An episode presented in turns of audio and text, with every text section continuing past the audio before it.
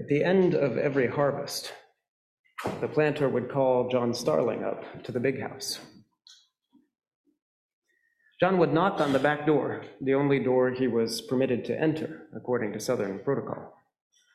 And he and Mr. Richard would meet in the planter's kitchen. It was Florida in the 1920s. And John Starling was a sharecropper, a black tenant farmer for a white boss. Come on in, John, Mr. Richard said. Come here, boy. Have a seat. He pulled out his books. Well, John, boy, we had a good year, John. Yes, sir, Mr. Richard. I'm sure glad to hear that. We broke even. You don't owe me nothing, and I don't owe you nothing. John would have nothing to show for a year of toiling in the field. But this wasn't unusual. Mr. Richard, in fact, was considered a relatively good boss because he let his tenants break even. Most other sharecroppers ended each year deeper in debt than before, meaning they were bound to their bosses by debt almost as much as their grandparents had been bound to their masters by slavery. But of course, it was the bosses who kept the books and did the counting. One anthropologist who studied this system estimated that about a quarter to a third of bosses gave their sharecroppers an honest settlement, at least according to the meager wages that were considered honest. But a sharecropper didn't have much recourse from the numbers that their boss gave. After all, they had no access to the vote and no reason to believe that they would have the protection of law enforcement. But that didn't keep some of them from trying to get what they were due.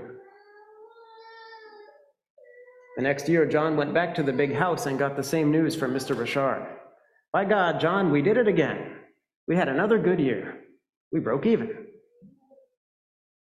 Mr. Richard said, John, I'm sure glad to hear that. Because now I can take that extra bale of cotton that I hid behind the barn and get some money to buy clothes and shoes for my kids. The planter jumped up. Ah, hell, John. Now you see, I got to go over these books again. And somehow, when Richard checked the books that second time, he discovered that John owed him precisely one additional bale of cotton. John's mother, Lena, was a sharecropper too. And one year, John's brother, who had been to some school, went with her, while Mr. Richard went over his books with her. And when they got through, John's brother spoke up. Mom, Mr. Richard's cheating you. He's not adding those figures right. The planter jumped up.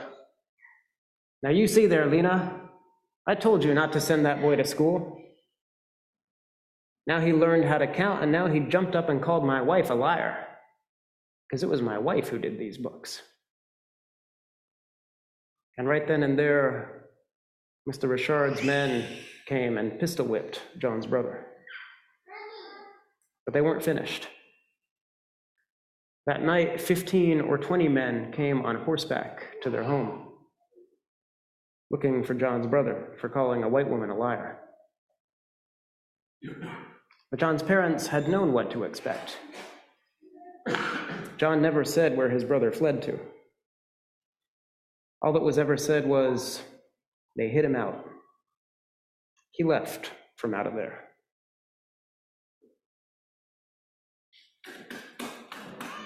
That's a story was recorded by journalist Isabel Wilkerson in her book, The Warmth of Other Suns.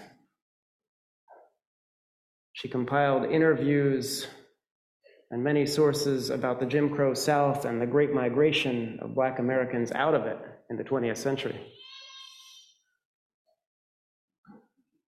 And sometimes people have a hard time interpreting the parable that we heard today. A parable about a boss and about some debtors to that boss, and about a manager who works for that boss and who swindles his boss by writing off the debts of the people that owe his boss money. And it can be hard to understand this parable. Sometimes it can be confusing why this conniving manager gets to be the hero of the parable, so that in a twist at the end, even the boss ends up praising him. And there's never just one way to read a parable. Parables aren't given to us to unlock and explain, but to sit with and to turn around and around, to inhabit and think about in different ways, and to let ourselves be shaped by them. But it helps me to read this parable and to think about what it might have been like to be a tenant farmer back in the days of the Roman Empire. Maybe a Jewish farmer working land that belonged to a Roman or Greek boss and serving under a Jewish manager in a system that might not have been so totally different from that sharecropping system. It might not be so totally different from the way that many people experience working for bosses even today in situations where the boss controls the time card or the work schedule or the final paycheck. In situations where there's no recourse and you get what you get. And I imagine Jesus' first hearers hearing this story and maybe responding not with righteous confusion about how a manager that wrote the wrong numbers could possibly be a hero but I imagine them responding maybe the way that people used to respond to the Robin Hood stories in Old England with delight and with a kind of pricking up their ears and knowing immediately who the hero was in this story. The guy that robbed from the rich and gave to the poor. The outlaw with a heart of gold who pulls it off with so much style and bravado but even in the end, the rich guy he swindles has to grudgingly admire him for pulling it off. And I wonder what it means that Jesus tells us this story about a self appointed debt forgiver, about a writer offer as the hero of the story.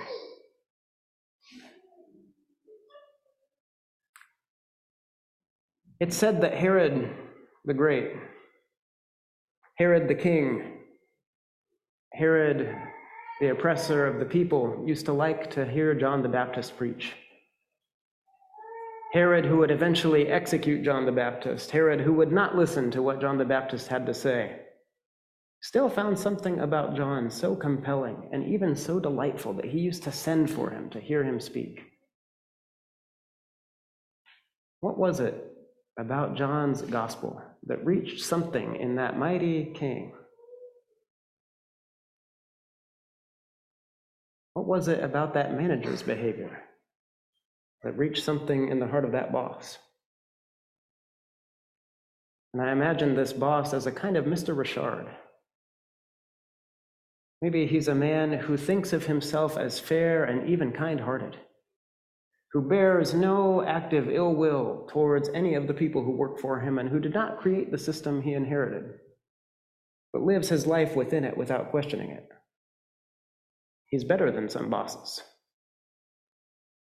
And when he resorts to violence to preserve the hierarchy of things, he does it perhaps with a kind of sad shrug, a note of regret, thinking how much it pains him to have to send his men as night terrorists to punish a black man for getting above his place. And into the settled life of Mr. Richard comes a manager who does something so outrageous that it shakes up the whole system. He writes off debts, which maybe in a good way, maybe is a good way of saying in a nutshell what God loves to do. After all, each week in the Lord's Prayer, we ask God to forgive us our trespasses in a word that really literally means forgive us our debts as we forgive those who are indebted to us. What would it look like if we were radical forgivers of all those who are in any kind of debt to us? What would it look like if we saw that as what we are baptized into? A merry band of outlaws who go around setting others free. Well, the manager does some of Mr. Richard's forgiving for him without asking. And maybe just for a moment, that cracks something open in Mr. Richard. Maybe he can't find his way to actually changing his life, but he can find something to admire in what the manager does. Maybe.